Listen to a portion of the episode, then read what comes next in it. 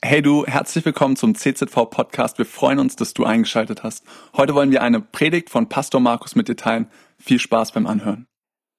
Nachfolge, das ist unsere Predigtreihe, in der wir uns befinden. Und ich möchte da heute Fortsetzung machen und dich fragen, was ist das Wichtigste in deinem Leben?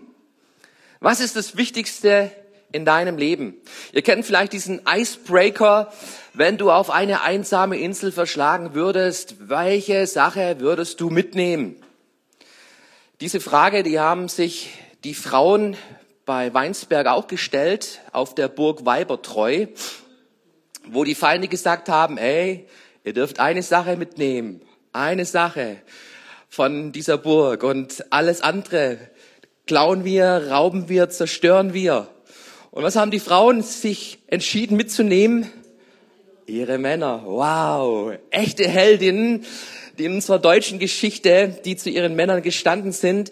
Was ist das eine in deinem Leben, das du festhältst, an dem du nicht loslässt? Das eine, von dem du träumst, das eine, mit dem du dich beschäftigst in deinen Gedanken, in deinem Reden, in deinem Tun.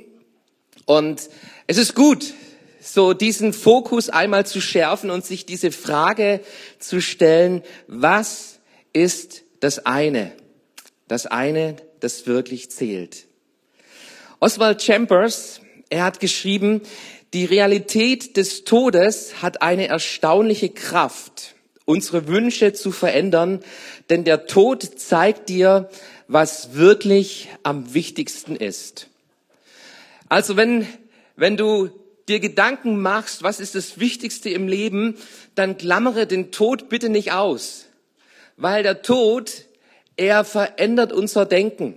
Stell dir ein Ehepaar vor, wo sich um ihr Haus kümmert, wo alles schön dekoriert, wo sich die Entscheidungen anstehen, welche Farbe von Auto kaufen wir, was ist unser nächster Jahresurlaub, und auf einmal wird Krebs diagnostiziert.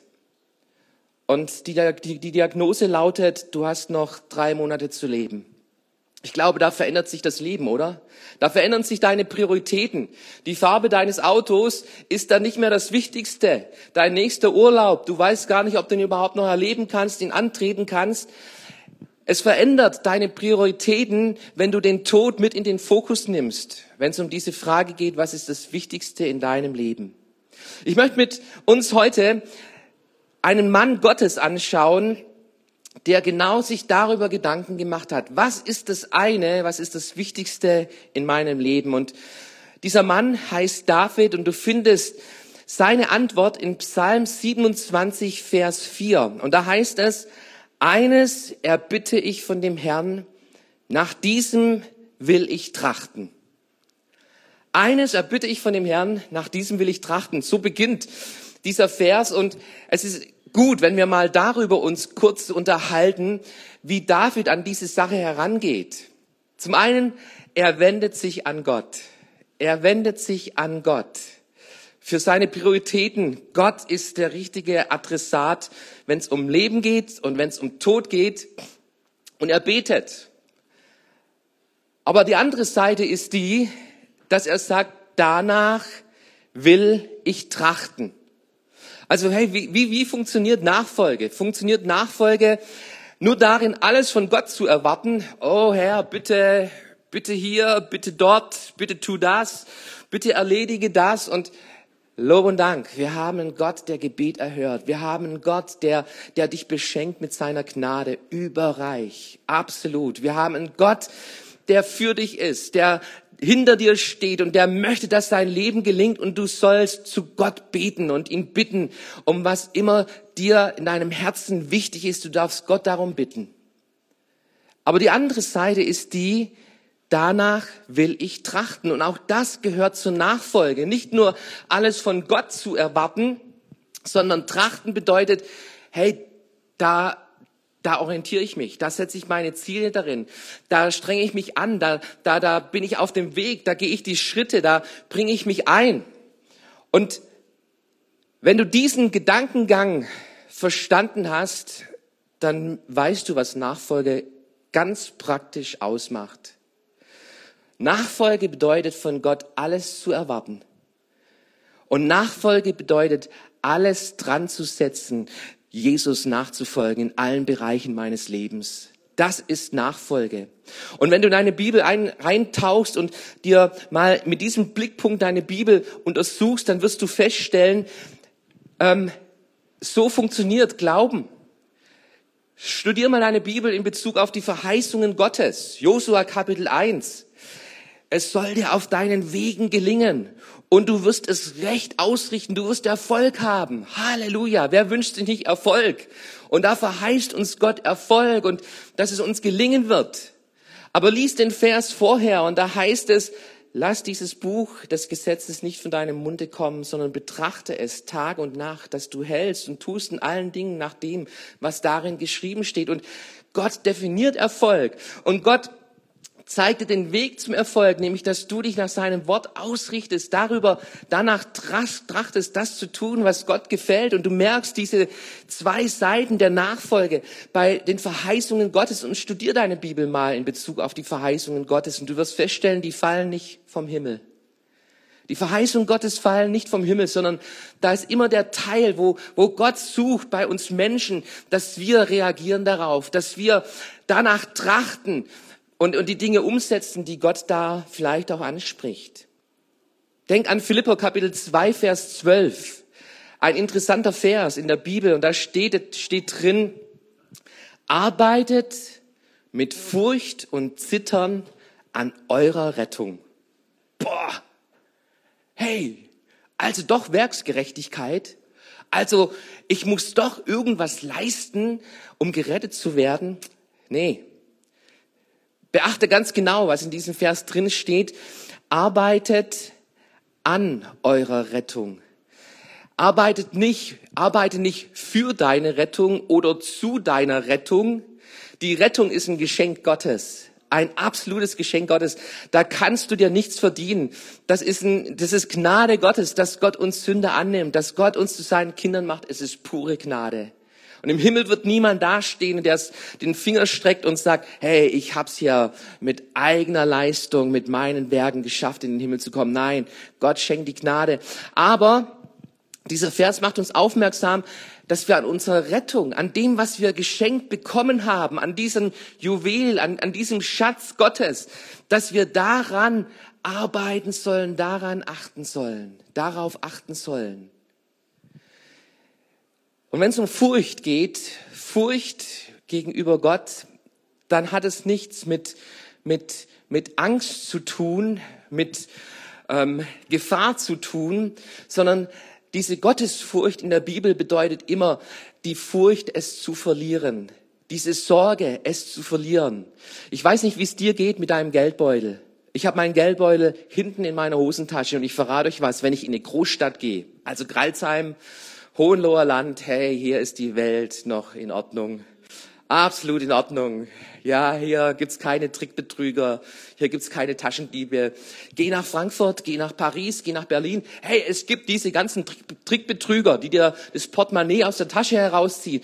Weißt du, was ich in den Großstädten mache? Ich will mein Geldbeutel nicht verlieren. Ich hab den vorne in meiner Tasche drin. Und dann, wenn es in der Menschenmenge unterwegs ist, in der U-Bahn, dann habe ich meine Hand sogar noch drin, weil ich nicht will, dass da irgendeine andere Hand in meiner Tasche landet. Ja, ich habe eine Furcht, dass mir mein Geldbeutel geklaut wird und den will ich nicht verlieren, der ist mir wertvoll. Und genauso mit unserer Rettung, deine Rettung von Jesus Christus, diesen Schatz, bewahre ihn, arbeite daran, entwickle ihn in dieser Gnade. Sei unterwegs, dass du diese Gnade Gottes nicht vergeblich empfangen hast. Eines erbitte ich von dem Herrn. David betet, nach diesem will ich trachten. David, er arbeitet daran, dass ich bleiben darf im Haus des Herrn mein ganzes Leben lang, um die Lieblichkeit des Herrn zu schauen und ihn zu suchen in seinem Tempel. Und jetzt weißt du, die eine Sache, die David absolut wichtig war, das war die Gemeinschaft mit Gott. Das war die Gegenwart Gottes in seinem Leben. Das war sein größter Wunsch. Danach trachtete er. Das stand auf seiner Prioritätenliste ganz, ganz oben. Und ich möchte verraten, warum das die wichtigste Sache in unserem Leben sein sollte. Weil du nur einmal lebst auf dieser Erde und wir alle sterben müssen und vor diesem Gott stehen werden. Und jeder Mensch wird seine Knie beugen vor diesem Herrn. Und weißt du, was da zählt, ist nicht dein Bankkonto, ist nicht deine Leistung, deine Errungenschaft, sondern was dann zählt, ist deine Freundschaft mit Gott. Deine Freundschaft mit Jesus Christus. Und du bist geschaffen zum Ebenbild Gottes. Das ist der zweite wichtigste Punkt, warum es so wichtig ist, diese Freundschaft, diese Gemeinschaft mit Gott zu erleben und zu pflegen. Dazu sind wir geschaffen. Zum Ebenbild Gottes, zum Gegenüber Gottes. Deshalb hat Gott uns Menschen gemacht, auf diese Erde gestellt, dass wir Freundschaft mit ihm haben können. Und es ist wichtig, das zu Nummer 1 zu machen, weil wenn du diese Nummer 1 machst, dann ist das GPS deines Lebens auf den richtigen Standort, auf die richtige Position gestellt. Deine Prioritäten, danach richtest du dein Leben. Und es gibt nichts Besseres, es gibt nichts Größeres als Gott, die Freundschaft mit Gott an erste Stelle zu setzen. Was bedeutet das, wenn wir sündigen? Ist dann die Freundschaft aus und verloren? Wir sind Menschen, wir leben auf dieser Erde, wir werden versucht, wir erleben Sünde in unserem Umfeld. Da gibt es die Herausforderungen, wo die Sünde uns lockt. Und manchmal fallen wir Christen immer noch in Sünde hinein.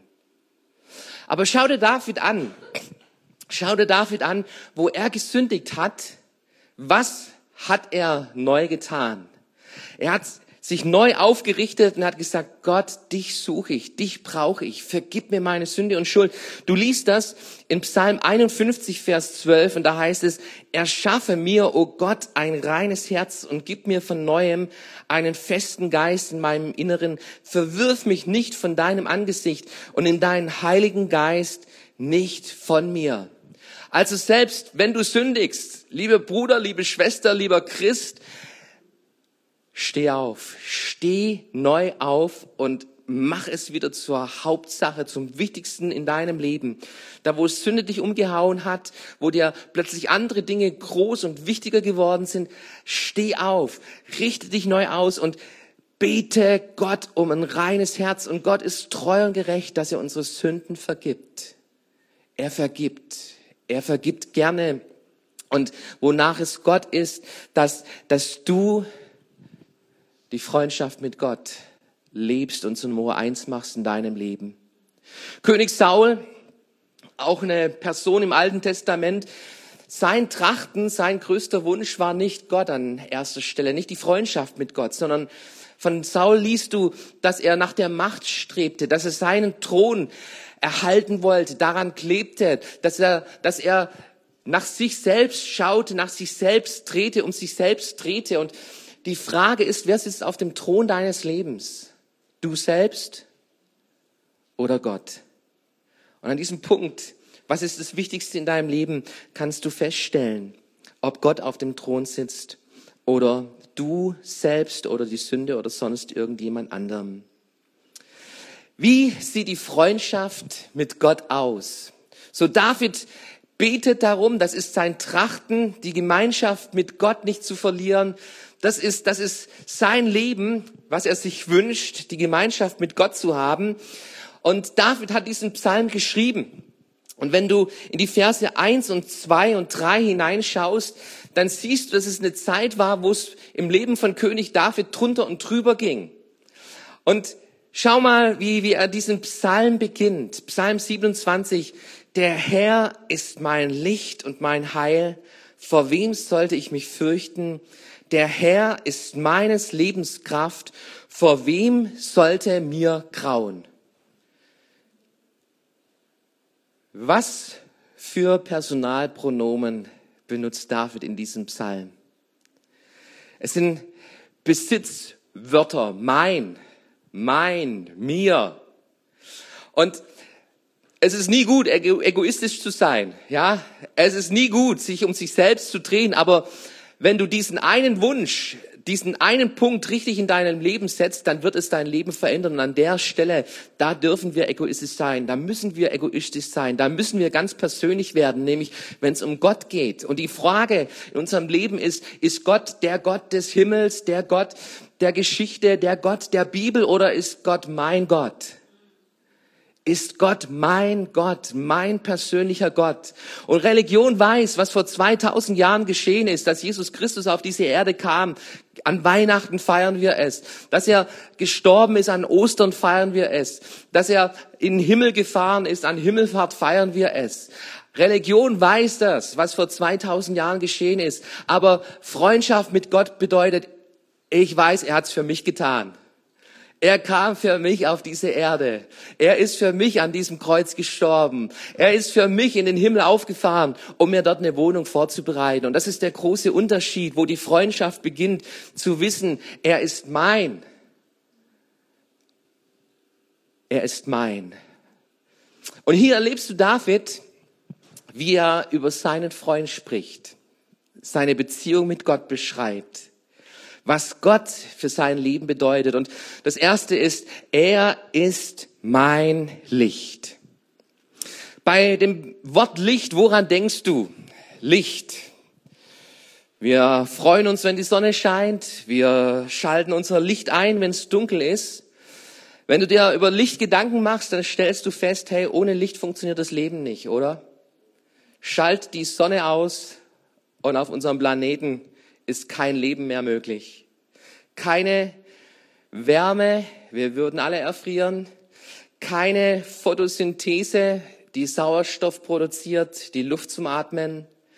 Keine Orientierung, weil Licht vertreibt Dunkelheit. Licht spendet Leben. Und für David ist Gott sein Licht, mein Licht. Ich möchte euch bitten, dass ihr mal kurz die Augen schließt.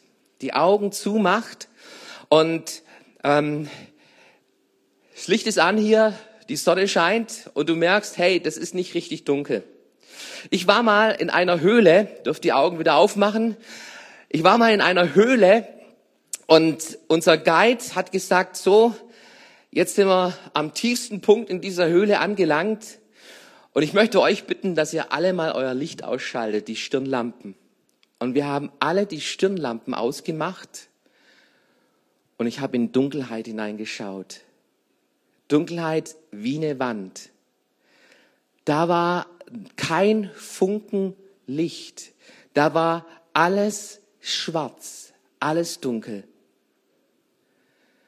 Und weißt du, hey, das ist ein Ort, wo ich nicht leben möchte. An diesem Ort möchte ich nicht leben. Die Bibel 2. Korinther Kapitel 4, Vers 4 sagt uns die Bibel, dass Satan, der Gott dieser Welt, die Gedanken der Ungläubigen so verblendet, dass sie das herrliche Licht der Botschaft nicht wahrnehmen können. Satan verblendet. Satan ist der Fürst der Finsternis. Und was er tun möchte, ist, Dunkelheit in deinem Leben groß zu machen, Dunkelheit in dein Leben hineinzubringen, das Licht auszuschalten. Und hey, auf einmal verstehe ich Menschen, die Jesus nicht kennen. Auf einmal verstehe ich, warum sie diese Herrlichkeit Gottes, das, was ich erlebt habe mit Jesus, nicht erkennen. Da ist es dunkel. Da ist kein Licht in ihrem Leben da. Die sind verblendet von der Dunkelheit. Und deshalb betet Paulus um die Erkenntnis Jesu Christi im Leben von Menschen, die ihn noch nicht kennen. Und lieber Freund, lieber Christ, liebe Gemeinde, lasst uns beten für die Menschen, die Jesus noch nicht kennen, dass sie zur Erkenntnis Gottes kommen, dass diese Verblendung, dass diese Dunkelheit in ihrem Leben von ihren Augen des Herzens genommen wird. Und dass sie das Licht Gottes, die Herrlichkeit Gottes hineinbekommen in ihr Leben. Und ich möchte es nochmal verdeutlichen, was es bedeutet, wie der Unterschied zwischen Reich der Finsternis, Reich des Lichtes ganz praktisch in meinem Leben aussieht. Wer von euch hat gestern den Mond gesehen? Hey, ihr habt was verpasst gestern. Was für ein schöner Mond. Was für ein schöner Mond. Was macht ihr nachts? Sagt bloß, ihr liegt im Bett und schlaft und schaut euch nicht den schönen Mond an, der momentan strahlt hier.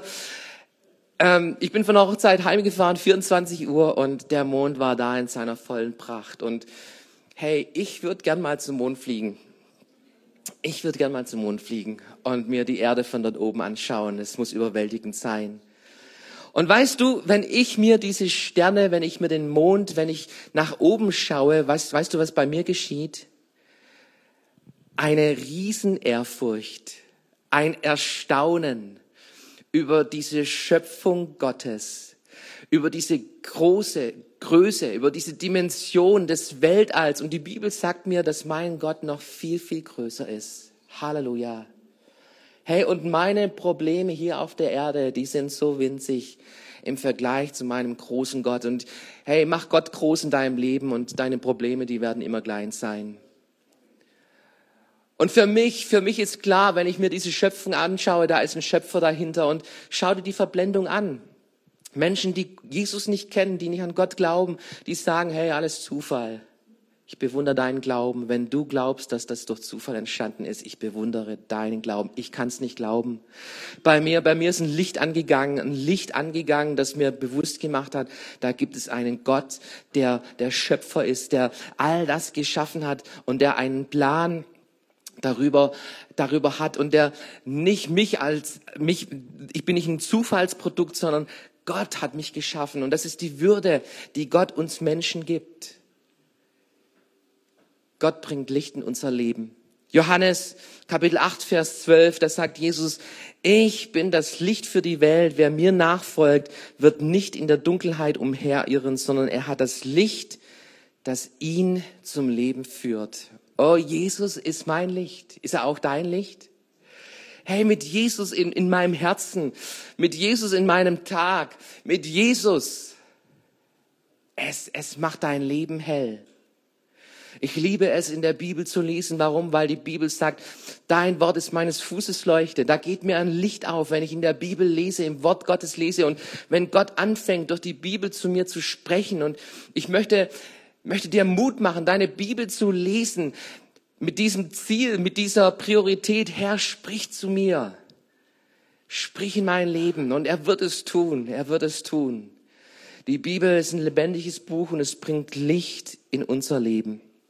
Und auf einmal verstehe ich, hey, es gibt Menschen, die haben kein Licht an, denen fehlt das Licht dieser Herrlichkeit. Und ich darf für sie beten und ich darf ihnen erzählen, ich darf ihnen Licht bringen. Und die Bibel sagt, du und ich, wir sind das Licht, wir sind Lichter in dieser Welt. Wir sind Lichter, und lass Jesus durch dein Leben strahlen, in deine Verwandtschaft, in deine Bekanntschaft, in deine Nachbarschaft, auf deine Arbeit. Lass Jesus strahlen. Erzähl, was Gott in deinem Leben tut. Mach du einen Unterschied. Sei du liebevoll, weil dein Herz gefüllt ist mit der Liebe Christi. Sei du mutig, weil Gott dir zuspricht. Fürchte dich nicht, hab keine Angst. Sei hoffnungsvoll, nicht resignierend, sondern hoffnungsvoll. Das Beste kommt noch. Gott ist gut, das Leben ist schön. Hey, weil ich Licht in meinem Leben habe. Halleluja. Jesus, Gott ist mein Licht. Das kennzeichnet Freundschaft. Freundschaft mit Gott. Ein zweiter Punkt, den David benennt, ist, der Herr ist mein Heil. Der Herr ist mein Heil. Heil sein. Heil sein, das bedeutet nicht nur körperlich gesund sein, sondern es ist ein Begriff in der Bibel, der umspannend unser ganzes Menschsein betrifft. Heil sein. Ganzheitlich ist vielleicht der moderne Begriff, der oft benutzt wird. Hey, wenn du Jesus kennenlernst, dann wird dein Leben ganz.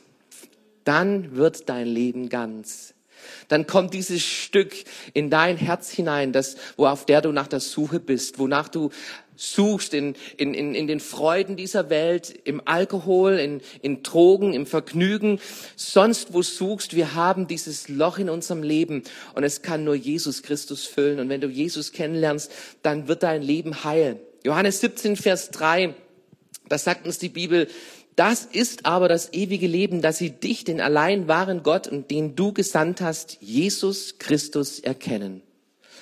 Wer glaubt an das ewige Leben? Ewiges Leben, was bedeutet das ewige Leben für dich? Bedeutet das ewige Leben, hey, wenn du stirbst, es gibt eine Ewigkeit, Himmel oder Hölle, und es ist gut, wenn du dir das bewusst machst, jawohl, das Leben geht nach dem Tod weiter, es gibt eine Ewigkeit.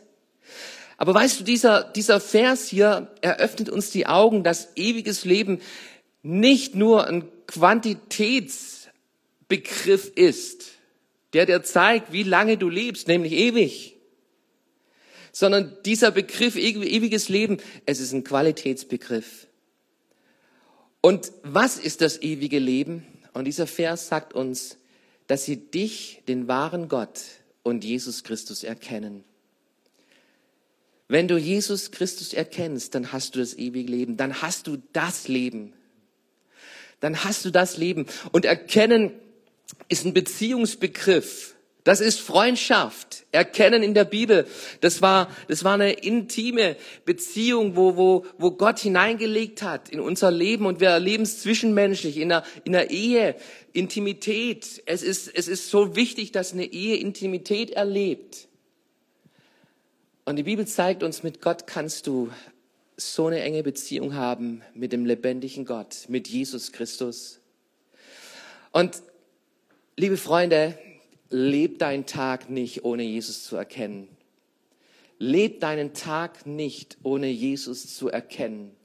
Und da kommen wir zum dritten Punkt, was Freundschaft für David bedeutet. Er ist meine Lebenskraft. Er ist meine Lebenskraft. Kennst du das, wo das Leben dir die Kraft raubt? Wo die Sorgen da sind, wo die Arbeit da ist und dir fehlt der Saft im Leben, dir fehlt die Power und du bist nur noch am Boden kriechen. Und hey, wenn das über Tage, über Wochen, über Monate, über Jahre sich zieht, es ist schlimm, so durch das Leben zu gehen. David, er war ein Freund Gottes, und David zeigt uns, meine Lebenskraft ist mein Gott, ist meine Freundschaft mit Gott. Das ist meine Lebenskraft. Prioritäten im Leben zeigen sich oft auch in unseren Gewohnheiten. So, wer denkt, Zähneputzen ist wichtig? Je älter du wirst, desto wichtiger wird dir das, dass deine Zähne noch drin bleiben, ja. Und wir haben uns Gewohnheiten angewöhnt, stimmt's? Hey, mindestens zweimal, am besten dreimal Zähne putzen, dann mindestens einmal Zahnarztbesuch, besser zweimal Zahnarztbesuch, und der Zahnarzt, der versucht mir immer noch eine Zahnreinigung aufzudrücken, die ich bezahlen soll. Da bin ich Schwabe und sag, hey, nee, ich putze lieber gründlich meine Zähne und so, ja. Wir haben uns Gewohnheiten da antrainiert, weil es uns wichtig ist, unsere Zähne. Und wenn Freundschaft mit Gott dir wichtig ist, wenn Gott die Kraftquelle in deinem Leben sein soll, dann ist es gut, wenn du dir Gewohnheiten angewöhnst. Und ich möchte dir verraten, wie ich das tue für mich, für mein Leben. Und für mich gilt das Prinzip des Ersten. Das Prinzip des Ersten. Jesus an erster Stelle in meinem Leben. Und es beginnt, wenn ich morgens aufwache. Hey, da kommen die Sorgen, da ist dann die To-Do-Liste im Kopf, und ich habe mir angewöhnt, wenn ich erwache und mein Gedankenkarussell anfängt, dann sage ich Stopp, Jesus first. Und das Erste, was ich tue, ich drehe mich in meinem Bett auf meine Knie. Und im Bett bete ich. Meine Frau liegt noch neben mir, schläft noch seelenruhig, deshalb bete ich innerlich und nicht laut hier, Jesus, sondern innerlich, Jesus, Herr, ich freue mich auf den Tag. Du hast über mich gewacht, ich darf leben, ich darf aufstehen, alles funktioniert, Lob und Dank, ich freue mich auf den Tag mit dir. Und das ist der Start in meinen Tag, dass ich mich in meinem Bett auf meine Knie drehe. Und dann gehe ich in mein Wohnzimmer und ich hab in meinem Haus, in meiner Wohnung einen Platz, einen Lieblingsplatz, wo ich Gott suche und wo ich Gott schon so oft gefunden und erlebt habe. Und das ist mein Sessel am Fenster und ich habe meine Bibel. Und ich verrate euch was, ich habe auch eine Bibel-App, die mir die Bibel vorliest. Und das ist immer das Erste, was ich tue. Ich lasse mir die Bibel vorlesen. Und da ist diese freundliche Stimme, die mir dieses Kapitel aus der Bibel vorliest. Und ich lese in meiner Bibel mit. Und da habe ich schon so viele Nuggets, Goldschätze in der Bibel entdeckt und gefunden. Und das ist besser als der Kaffee, der dann danach kommt. Das ist besser als alles, was danach kommt. Wenn Gottes Wort meine Speise ist. Und ich bete mit Gott, ich rede mit Gott, ich mache mir Gedanken über das Wesen Gottes. Ich freue mich über seine Gnade, über seine Größe, über seine Barmherzigkeit, die neu ist an diesem Tag. So beginnt mein Tag. Dann gehe ich rein in meinen Tag. Und ich habe immer wieder Momente, wo ich versuche, auf Gott zu hören, mich auf Gott auszurichten. Und ich habe noch andere Lieblingsplätze. Ein Lieblingsplatz ist hier. Und ich bete für euch. Ihr seid nicht da unter der Woche, aber ich bete für euch. Und manchmal habe ich noch vor Augen, heute sitzt die Person in der ersten Reihe. Herr, segne du meine Schwester. Ich bin hier an diesem Platz und habe Gemeinschaft mit Gott. Ich bin gern auch am Kregelberg auf meiner Lieblingsbank und ich bete über Crailsheim. Und manchmal sagt Gott zu mir, ruf die Person an. Und dann telefoniere ich mit jemandem vom Kregelberg aus. Und das ist so mein Tag, wo ich mit Jesus durchs Leben, durch den Tag gehen will, in der Freundschaft mit Gott. Jesus first bedeutet für mich, am ersten Tag in der Woche bin ich im Gottesdienst. Sonntag ist der Tag, wo die Christen die Auferstehung Jesu erlebt haben. Und ab da haben die Christen sich sonntags getroffen. Nicht mehr samstags, sondern sonntags. Und es ist der erste Tag der Woche für uns Christen. Da beginnt unsere Woche. Und ich möchte Jesus an erster Stelle setzen. Und deshalb ist Gottesdienst für mich wichtig. In meinen Entscheidungen, da möchte ich nicht zuerst mit Hinz und Kunz und mit Seelsorger hier und Seelsorger dort sprechen, sondern ich rede an erster Stelle mit meinem Herrn über meine Sorgen, über meine Probleme, über meine Entscheidungen, die ich zu treffen habe. Wenn es um Finanzen geht, dann stelle ich Jesus an erster Stelle und der Zehnte ist etwas, was ich praktiziere, seitdem ich Geld verdiene. Und Leute, es hat mir nie gemangelt. Nie gemangelt in meinem Leben. Gott versorgt mich. Ich verliere nichts, sondern wenn ich Gott an erste Stelle setze, Gott liebt Freundschaft. Und ich habe den Größten zum Freund. Ich habe den Besten zum Freund. Mein Schöpfer, mein Gott ist Jesus Christus, der für mich gestorben ist. David, er erlebte diese Freundschaft. Und über David lesen wir einen Vers in Apostelgeschichte Kapitel 16. Apostelgeschichte Kapitel 16. Ich muss das jetzt kurz hier mal suchen. Habe ich das hier irgendwo? Hast du es auf Folie? Haben wir eine Folie? Apostelgeschichte 16 haben wir nicht. Okay, dann ist es nur in meinem Kopf drin. Apostelgeschichte Kapitel 16, Vers 22, glaube ich, steht es, dass die Bibel sagt, Gott spricht über David. Ich habe keinen gefunden wie ihn, einen Mann nach meinem Herzen, der tut meinen Willen. Und Freundschaft mit Gott. So eine Aussage Gottes über unserem Leben. Apostelgeschichte 13, Vers 22 ist es. So eine Aussage über unserem Leben. Nichts Größeres, oder? Dafür möchte ich leben. Das Wichtigste in meinem Leben, Freundschaft mit Gott. Und ich lade dich ein, gleich heute wieder ganz neu dich auszurichten. Ich weiß nicht, wo deine Prioritäten sind. Und du, wir dürfen unseren Urlaub planen. Wir dürfen an die Zukunft denken. Wir dürfen uns fragen, was für eine Farbe soll unser nächstes Auto haben. Kein Thema. Aber es soll nicht das Wichtigste sein. Und oft verdrängen so viele andere Dinge das Wichtigste in unserem Leben. Die Beziehung mit Gott. Und heute soll ein Tag sein, wo wir uns neu ausrichten. Cool, dass du dir unsere Predigt angehört hast. Wir hoffen, sie hat dir geholfen und wir wollen dich ermutigen, auch während der Woche Teil einer Kleingruppe zu werden. Schreib uns einfach eine E-Mail an podcast@ccv-kreuzheim.de oder komm einfach am Sonntag in unseren Gottesdienst. Folge uns außerdem auf Facebook oder Instagram für alle weiteren Infos. Wir freuen uns auf dich.